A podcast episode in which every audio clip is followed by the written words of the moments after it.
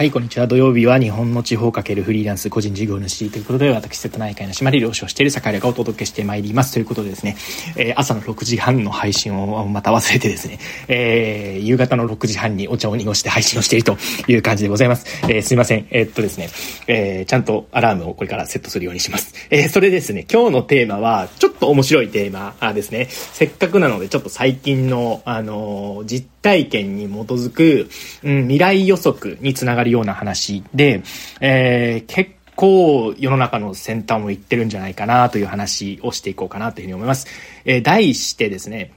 えー、ただで借りる、ただでもらう、うから起きるリスクを回避する方法というテーマでお話をしていこうかなというふうに思います。えー、これから先の日本は物が余り、家が余り、えー、ね、人が少なくなりということで、まあ、物とか家とか、不動、土地とか建物っていうのが、まあ、当然余っていく世の中になっていくわけなんですよね。まあ、土地建物だけではなくて、例えば、うん、船だったり、トラクターだったり、車だったり、あらゆるものが余っていく世の中になる。で、そんな時に、もうね、ただでいいから使ってほしい。ただでいいからもらってほしい。こういうものっていうのは増えるんですね。え、かぐや栄でも、えっと、それこそ船もらった、トラクターもらった、えー、家もほぼタダでもらった、えー、事務所ももらった、みたいな感じなんですよね。それはなぜかというと、一方で、その、使用していくにあたって、あるいは使用しなくなった後の最後の処理にお金がかかったりだとか、えー、使用していくにあたって、っても、例えば土地がタダで手に入ってっても、その後のメンテナンスがものすごい手間がかかったり、草刈りしなきゃとかね。うん、それからあとは、えっと、責任問題が発生した時に所有者の、あの、責任になる。例えば、段々畑を持っていて、えー、上の段の人が、ね、あの、ちょっとこう土砂災害で下の段にこう、迷惑をかけてしまった。そういう時に賠償責任が生じるのは所有者っていう感じなんですよね。なんで、えー、所有するっていうことは、えー、っとですね、それなりに、えー、ランニングコスト、それから、えー、イニシャルコストに対して、僕はこう、よくこう言うんですけど、ファイナルコストがかかるんですね。えー、ファイナルコストって結構皆さん、あんまりこう、馴染みのない言葉だと思うんですけど、イニシャルコストは結構皆さん耳馴染みのあると思うんですね。初期、初期投資が必要だったり、初期コストが必要だったりっていう。でも、えー、所有するものであったり、えー、まあ、いろんなことには、ファイナルコストがかかるんですね。建物については、例えば、解体しなきゃいけないとか、退去しないするときにちょっと費用かかかかるとか、えー、それこそ船とか車とかだって処分するときに、うん、物が余る世の中においては、物がね、あの、物の供給が需要に対して、えー、少ないとき、つまりその、需要がたくさんあるときっていうのは、え、ファイナルコストかかんないんですよ。なぜかっていうと、えー、他に欲しい人がいるから。かかんないです。だけど、えー、ファイナルコストはね、これからかかる世の中になっていくんですね。で、そういう時においては、えー、っと、ものすごく、要は物の流動性がなくなる。んですね。で、そうなっていくと何が起きるかというと、もうただでいいから使ってほしい。ただでいいから、えー、譲ってあげる。で、その時に、えー、そういう世の中がこれから来ますっていうのは多くの人が言っていることで、うん、このあたりについてはもう、なんて言うんでしょうね、毎週土曜日のラジオでもお伝えしているので、ああ、そうだよ、なんと物が余って、うん、そして、えー、そうですね。で、まあ、ただで借りられる、ただでもらえるっていう世の中ってもうすぐそこに来ると。うん、まあ、地方によってはもうすでに、まあ、山口県の周防島、盛りが住んでいる島のように、もうすでに訪れている場所っていうのがある。これは、えー、もう多分皆さんがなんとなくこう肌感覚でも分かり始めたところ。で、ちょっとその先の今日は話ですね。で、ただで借りたり、ただでもらったりすると、どういうリスクがあるのか。で、えっと、初めにお伝えするのは、これはですね、当たり前のこうリスクというか、ランニングコストであったり、ファイナルコストがかかる。ね、あの、最終的な処分のコストが自分に降りかかってくる。えー、責任が生じてくる。で、こんなところは、まあ、もう当然、あの、誰もが想像できるところだと思うんですけど、えー、ただで、えっと、借りる。例えば、ただで借りる。ってなると、えっと、契約上は賃貸借ではなくて使用貸借っていう契約になるんですね。えー、つまり、あの、借りる人の立場が弱い契約。例えば、えー、家を借りる、土地を借りるって言った時に、うん、使用貸借っていうのは歴史上、あの、うん、まあ、なんて言うんでしょうね。割とこう、近しい立場の人とやり取りする上でっていうことがこう想定されてたみたいなんですね。なんで、あの、まあ、賃貸借とかだと出てってくれって言われても、あの、ある程度その賃借権って言って、うん、いや、これまだ使ってるんでっていうことで、あの、出てってくれって言われても、まあ、それ相応の理由がきちんとあって、ったとしても、えー、すぐには出ていかなくていい、みたいな、その権利が守られるようになってるんですね。それは家賃を払っていたり、土地の使用料を払っていたり、えー、物の使用料を払っていたりっていうことがあるから、えー、そういうふうなあ形で守られるんですけど、一方で消費貸借になると、守られないんですね、これが。えー、っていうところが結構、堺地震の身の回りで、堺地震も実はありました。え、数年前にね。え、ありましたし、えっと、自分の友達でも、島の友達でも結構ね、あの、ただで使わせてもらってて、いろんなね、えー、投資をしたり、日々のメンテナンスコストをしっかりかけて、で、大変な思いをして綺麗にした途端出てってくれ、みたいなね、えー、ことっていうのが発生するんですね。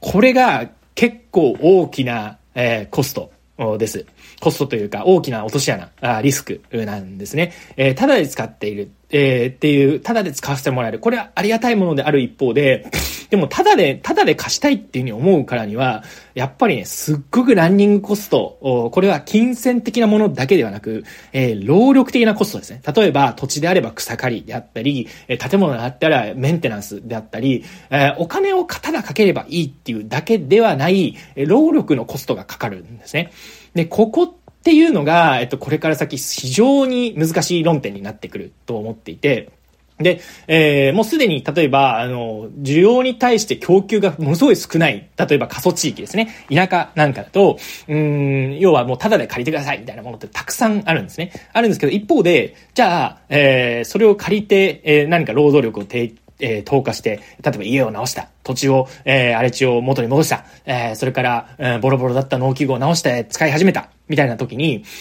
えー、使用貸借っていう形になると、返してっ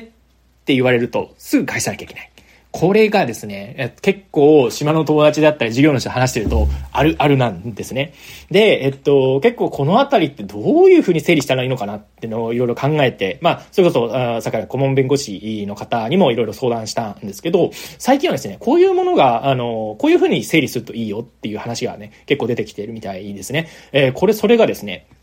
あの、要するに、うん、なんでタダになってるかってていう理由をきちんと契約書に書いておくと。いうところですね。使用貸借契約じゃなくて、だから賃貸借契約になる。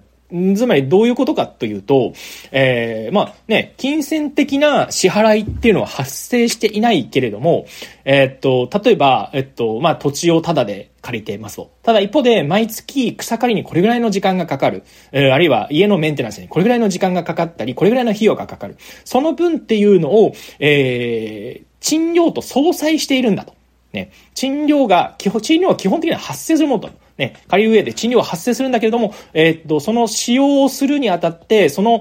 使用するにあたって、メリットよりも、その費用、コスト、その手間の方が上回るので、だからこそ、